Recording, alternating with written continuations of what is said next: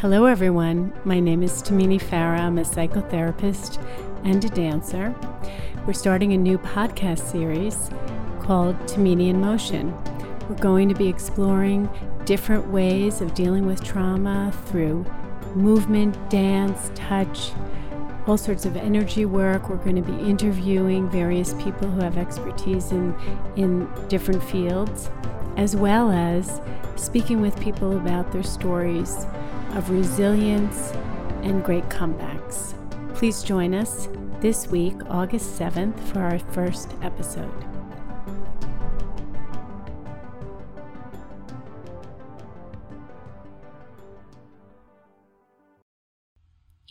My podcast today is about a great transition and uncovering of an authentic voice. We're going to be speaking with Jamie LaFay, who I've known for over 20 years.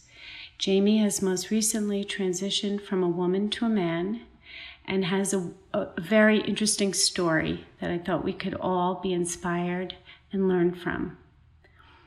So, Jamie's going to speak a little bit now about herself and introduce herself to us. Hi, Jamie. Hi, Tamini. Uh, so grateful to be here uh, listened to your first podcast and really excited to be um, a part of this journey and you know undertaking that um, you're doing. And so to introduce myself a little bit, again, my name is Jamie LaFay. I am 29 years old. Uh, currently, I'm working at the Behavioral Health Network as an in school clinician and also an outpatient clinician. I graduated with my master's in mental health counseling last May in 2019. Uh, knew I wanted to be a clinician, a therapist for a long time. Um, and so excited to finally have taken those steps in my career. And within, you know, t- speaking of steps um, and furthering yourself, I'm really excited to talk about uh, my transition here as well. Um, like Tamini, like you said, we've known each other for a very long time, and there are pieces of this story that are actually really ingrained and include your daughter Maddie quite a bit because we have been, you know, best friends for quite some time. Um, and so, to give not too much feedback, um, but to go back too far, but my transition did start within the last four months. I started testosterone right at the beginning of the pandemic. Um, those don't correlate in any way because thinking of my transition and struggling with my identity, it goes back much further than that. But to take a step back for a second, my transition did start in March of 2020. And so I've been on testosterone now for four months and I also had top surgery in um, June of 2020, which has really made uh, a great impact on what I would call my my mental health and my uh, level of confidence. So that's a little bit about me. Um, Jamie, let me let me ask you something. Um, when I listen to you, I'm, I'm so curious about when you became aware that you were struggling with your gender identity? Yeah, the long story, right, would be forever, for as long as I can remember. It definitely came in waves, I would say. When I was younger, I think a lot of people on the streets probably identified me as a young boy. I ran around with uh, my male neighbors all the time. I never had a shirt on. I wore boys' clothes. I shopped in, you know, like the young boys section of stores. Um, and then that kind of came in, like I was saying, in waves. So I did that when I was younger, and I could, right? Because puberty hadn't happened and things didn't get in the way. And I can vividly remember my neighbor's parents saying, you know, Jamie, you're not going to be able to do this for forever. Like, you're not going to be able to wear a boy's bathing suit. You're not going to be able to run around without a shirt on. And young me was like, what are you talking about? Like, of course I will. This is who I am. Hmm. Um, and how do you remember how old you you were when you had those types of thoughts? I mean, probably you know, eight, nine, ten years old.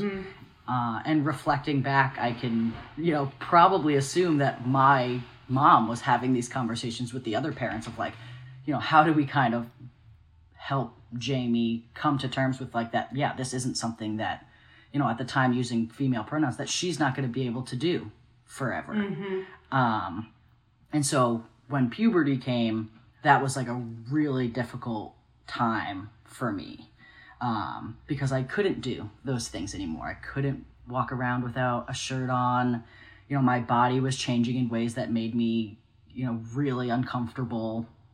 And, you know, I just, I didn't have the language, which I think is a huge obstacle in a lot of people's lives. But, you know, specifically for me, where we grew up, the family I grew up in, um, just like the town, there just wasn't that language for or support or recognition. Could have been the times too, maybe not just the neighborhood, but of the LGBTQ community. I didn't know that those things were an option.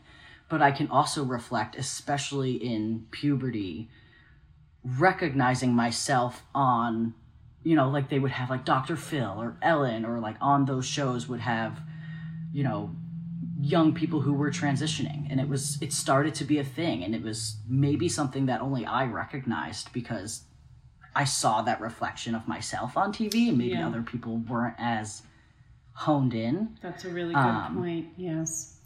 but that made a great impact on me but i still didn't have the language it still felt out of reach it felt like something that that person on tv could do but i was never going to be able to do it. You know i could see myself but it was like the dangling carrot is always what i like to say. It's like it's right there in front of you but no matter how fast you run and how far you reach you're not going to be able to get it is how i felt in puberty. Um, and that made me feel just like really stuck. And i had a difficult uh, really difficult time in puberty. And then you know i kind of just came to terms with like that's how things were going to be. I kind of coasted through high school. I didn't have any you know major issues um, per se. I did start going to therapy and i you know was nervous to go in the beginning and remember probably the first thing that i said after some you know pushing and getting to know my counselor a little bit was that you know the first thing i said was that my life would just be easier if i was a boy. And you know then we kind of were able to talk about that like why do you think that? What's going on there? Um Jamie, I want to stop you for a minute. I think that is a really important sentence for people to hear because it's so simple, but so pure and so honest. Um, additionally, I wanted to make a comment about the age that you started to feel very uncomfortable. In in the therapy world, we say that girls start to lie about who they are right around the age of 11. And that sounds like it coincides with what was happening for you. So I, I just wanted to throw that in there. Um, you know, lie about all, all sorts of things. This happened to have been something that was major for you that you had to cover up. But um, yeah, continue with your ther- about your therapist and you. Yeah. Um and I think I really do think that going to therapy because I probably went when I was 12, 13 maybe. I think it was probably 8th grade. Um and I think it's also a big reason why I wanted to be a therapist. It's really I think what pushed me. I had always kind of been somebody who was interested in others' lives and wanted to help and all of those things. But when I went to therapy and I got that off my chest for the first time, like you said, just such a pure statement of this is what would make my life easier. This is what I want. Um, and I was just so validated. I did, you know, I don't, I can't remember what she said to me after that. I know that we just started talking about that um, a little more and digging deeper into it. But I know that in that moment and in that space, I felt so heard and so understood. That's wonderful. That's, you know, I want to put a little plug in here for therapy because it it almost doesn't matter what she said, it's what you said that really yeah. mattered in that moment. Yeah, absolutely. Mm-hmm. Um, and, you know, in school, when I was getting my master's in mental health counseling, you know, it's a small cohort. We all get very involved with each other. And that was something that we recognized. We were doing an exercise and we were reflecting on, you know, why we went into this program. And three out of the four people in there said, I had a therapist at a really critical point in my life, and I want to give that to other people. And the other interesting thing that happened was the one other person was like, I had a terrible experience. I had a really difficult time finding a good therapist. And so I know I want to be a good therapist for other people. Um, so I think that's like really critical of, you know, in the role of a psychotherapist, like you said, it doesn't matter what you say per se. It matters creating a space for your client to be able to say anything. Exactly, um, Jamie. That's that's and it's also so interesting to hear some people in your program wanted to create a more corrective experience for their clients, whereas mm-hmm. other people wanted to give back something that they got out of therapy. So that's that's an interesting like juxtaposition of why people enter into the field. Mm-hmm. Yeah, and so again, maybe reverting back a little bit to you know my transition and like I was saying, the waves. So therapy really helped but another obstacle that I came across was, again, like the language and where I grew up and my family, which I love and care about my family very much. And I'm grateful for all of the opportunities that being born into that family has given me. And I'm aware of that, the privilege that I have because of it. Mm-hmm. But there were also difficult aspects about being in my family. You know, not knowing the language. My parents both, you know, have high school educations, but it didn't go further than that. My siblings and I are the first generation to go to college. I'm the first one in my immediate family to have a master's degree. And I think a lot can be said about what is learned about yourself and other people and you know how you interact with other people and where you fit in society when you go to college you learn a lot more from the space than being in the classroom. Mm-hmm, um, mm-hmm. So that so, was really a transformative time for you.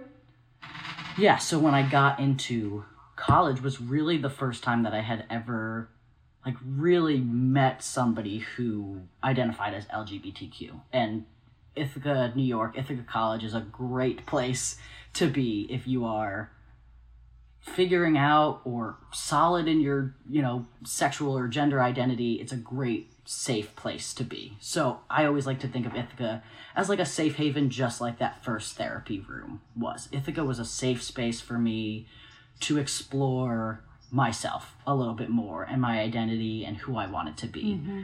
um, i wouldn't say it was easy. You know i think that there's a lot of things obstacles to overcome even when you're doing something that's going to make you happier because there's a lot of pressure, there's a lot of anxiety. So I did in college come out as a lesbian because I had finally gotten to this place where I was like, you know, I know that I've driven around and I've lived in this body where for so long I've said, wow, if I was a boy, I'd be really attracted to her. Or if I was a boy, that's the kind of person that, like, the, that's the kind of woman that I would want to date and I got to Ithaca where women were dating women. And I had never really seen that. And so I said, oh, that, that can be, that could be me. That could be me.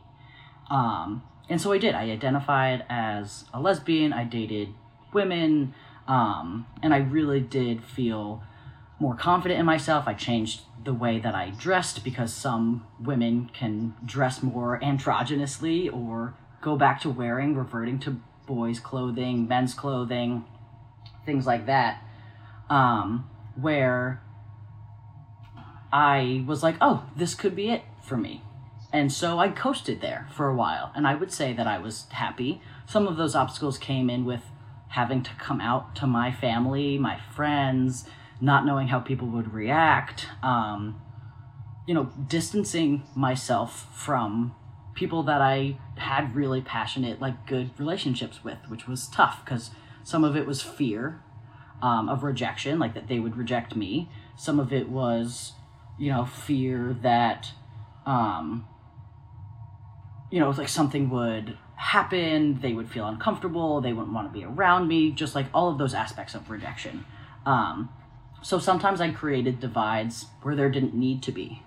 Um, which is, you know, again, going back to kind of the, those obstacles that you face mm-hmm. and those mm-hmm. things that you have to overcome.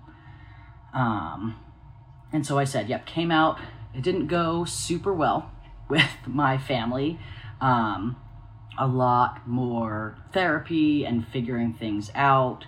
Um, Jamie, I want to after... I want to interrupt you for one minute. I want to ask you sure. something. Um, would you say you know everyone goes through kind of a broken open moment when they look back um, when they've had something huge in their life? Would you say that your college experience was that for you? I would. Yeah. Mm-hmm. I definitely would. I mean, I think it like um you know, it was it was things were cracked open. It was like raw and it was difficult, but it was you know, definitely it shaped my life. Mm-hmm. My college experience absolutely shaped my life. It's where yeah, yeah it, it set it set me up. Um both for I think my career and my passions for you know social justice issues and different things like that but also in terms of like my identity. Um, personally. Yeah. Yeah. Mm-hmm.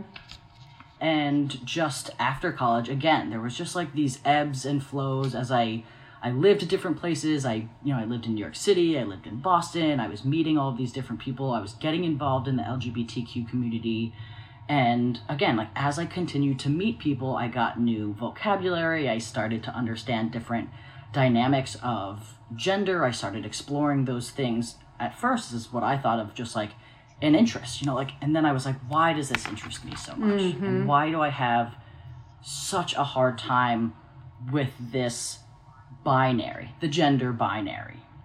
You know, I don't fit the typical role or expectation of what a woman is. So does that mean that I'm a woman? You know, and what does it mean to be a woman? What does it mean to be a man? You know, Jamie, I think this is again I'm going to stop you because for people not of your generation or people who are not as open-minded, this is a huge point of confusion for many people mm-hmm. about what does the that binary term mean and what what does that even mean? You're either one thing or you're another thing. That's what a lot of people mm-hmm. think.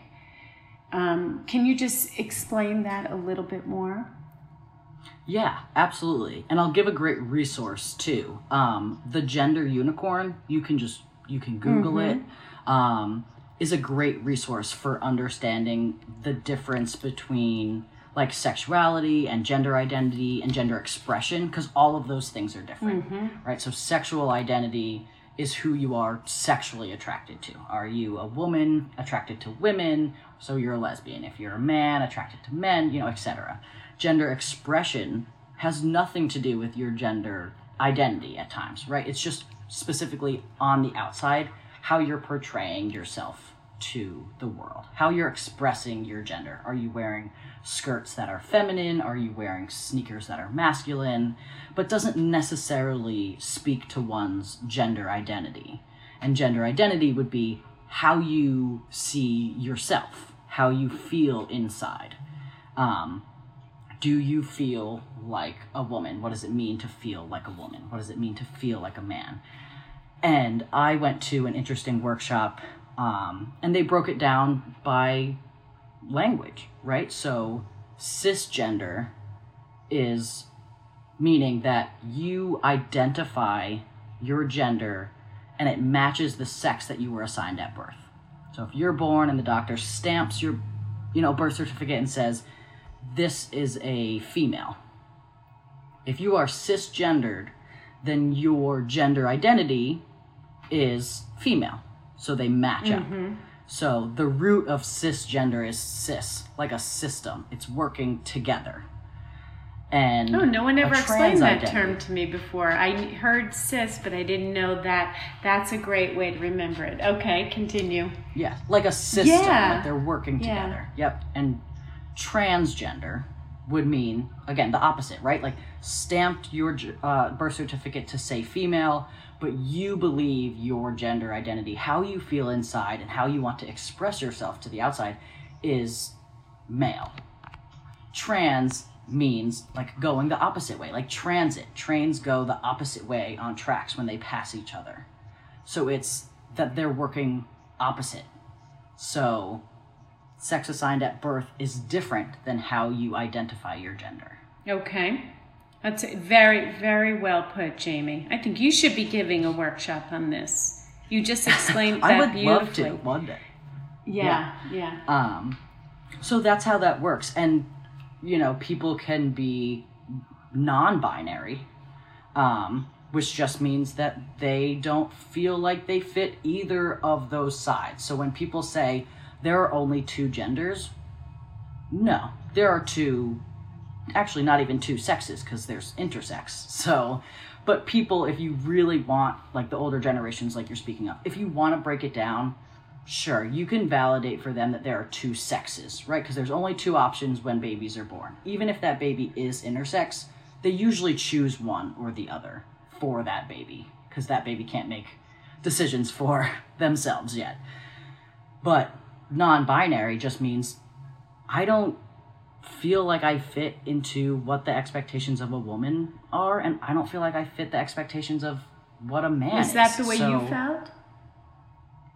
I felt that I fit more of the expectations and that my desire was more to be a boy when I was younger and a man as an adult. Um, but I think that there was a tricky in between. Like I was saying, it was difficult coming out as a lesbian in college. It was difficult coming out as trans. I had felt like I already kind of did this. I keep throwing wrenches into things. How do I do this like as a slow progression to make other people feel more comfortable? Oh, that's Um, interesting. So you really, that sounds like you were a little bit more concerned about how the people close to you would be able to integrate this into their own psyches. Yes, absolutely.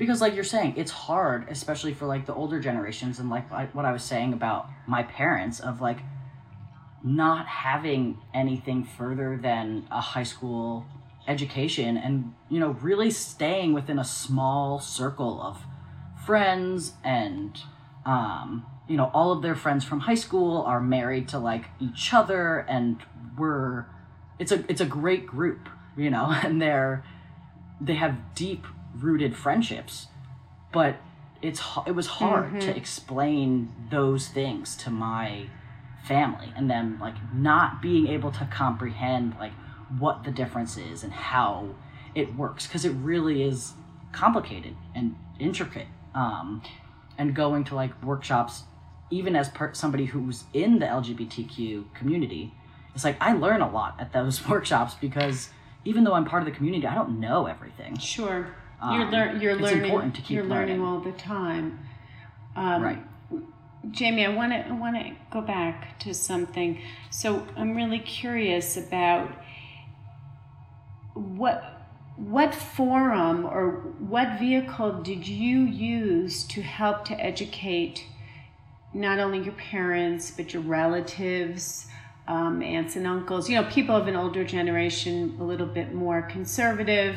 Um, how did you how did you open this up so that there could be discussion about it?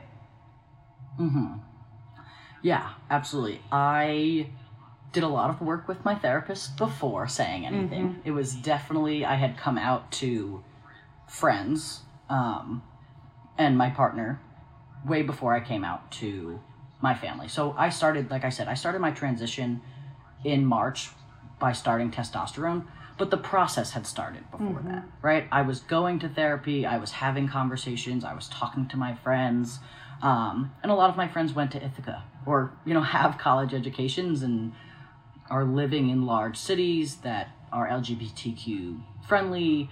Um, so they knew a lot. So I got a lot of support and validation from them, and I think that's what I needed to take that next step is I needed to know that I had people in my corner already.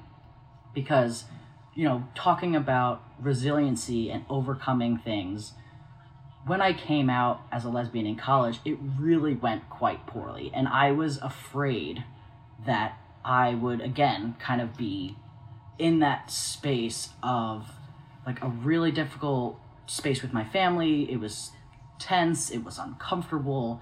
Um, so I really needed to know that I had people in my corner before kind of taking this step again. And I worked with my therapist who came up with really awesome ideas too of, you know, write something out. We, we worked on it together and have included in there resources Oh, already. that's wonderful. Find a good Yeah. find a good TED talk, find a good resource, find a good website, find a good find a resource group for parents. You know, like give them the tools that they need to be successful and work with you through this. Um, and support you through this. So that's what I did. And I wrote out a message and at the end of my message I said, I don't even want you to reply right away. I want you to take a look at these resources, do some exploration on your own so that we can have a conversation about it when we're ready. Um, and it's still work. Um, you know, it's been a few months and it's still work on pronouns. You know, we talked a little bit and it was like, if I use the wrong, wrong pronoun, please correct me or I will correct myself and move forward. Um, and so it's still a learning process. Um, it's still, I'm not sure, to be totally honest, how much my aunts and uncles and cousins really know. Um, because of the pandemic, I'm sure that's thrown a wrench into things. I haven't Sure. seen anybody. I Yeah. haven't talked to anybody. Um, I'm sure they see things on Facebook, and I haven't heard anything negative or seen anything negative. But you know, some of my aunts and uncles did. Um, I did a fundraiser for top surgery because it can be quite expensive and is not yet covered by insurance and is still technically what insurance would call an elective procedure. Um, a lot of my family members donated to my GoFundMe. Um, so I did feel some support in that way, but I haven't had a lot of conversations. It's a process. with them. Yeah, it's a true, Yeah. it's a real process for everyone. I think, you know, when people go through any kind of transition, major transition in their life, I mean, this is very dramatic, but, you know, when people get divorced or people have babies, you know, things that are considered much more of the, the norm, it, it changes family dynamics. Um, And people don't even realize that the extended family has to adjust dramatically to new statuses and new people coming in and out of the families and and all that. So this is this is um you know this is very normal in a sense with a very unusual um, type of transition. Now jamie um, we're going to be running out of time soon. I, I just wanted to ask you something very specific um, Sure.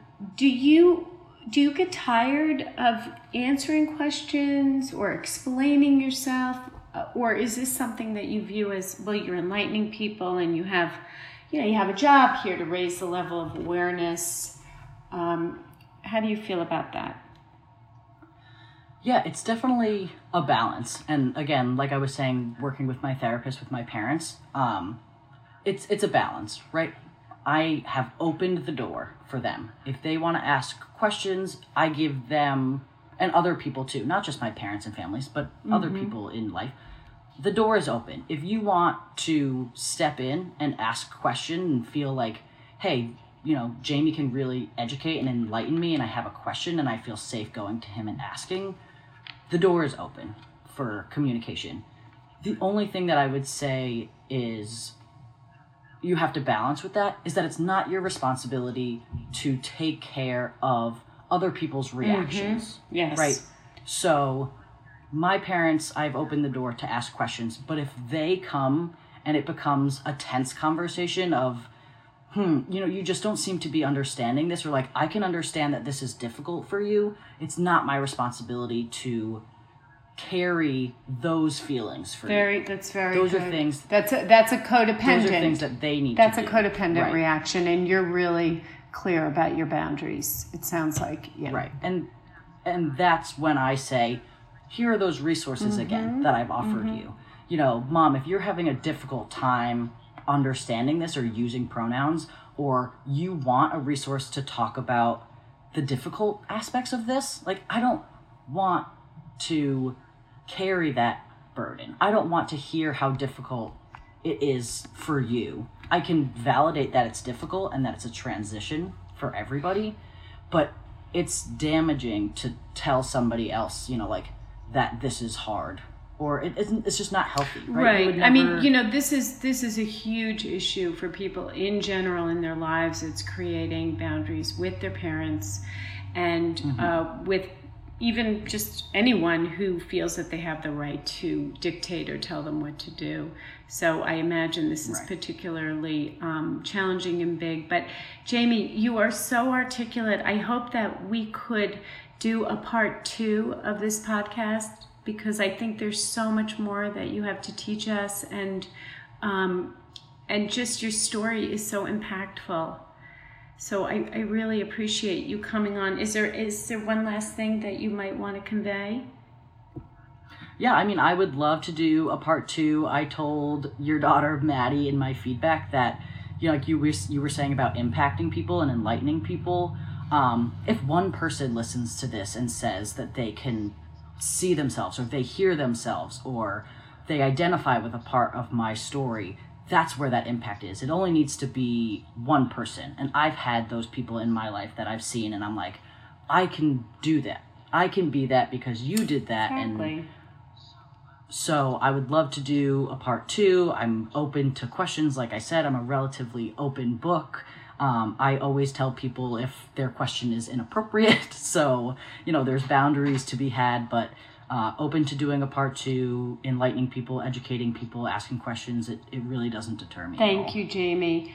Um, I, I really have enjoyed listening to your story, and um, you're very articulate. And we'll we'll be in touch to um, schedule another interview with you. And I just want to remind our audience that this is Tamini in Motion. Uh, we can be found on Spotify. Please take a listen. And on Instagram, we're at T underscore motion nine, the number nine.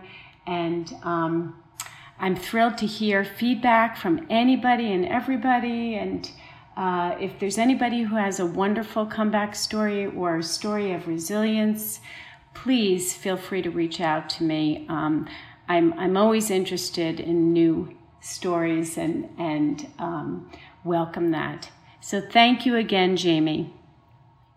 Thank you. Bye bye. Bye.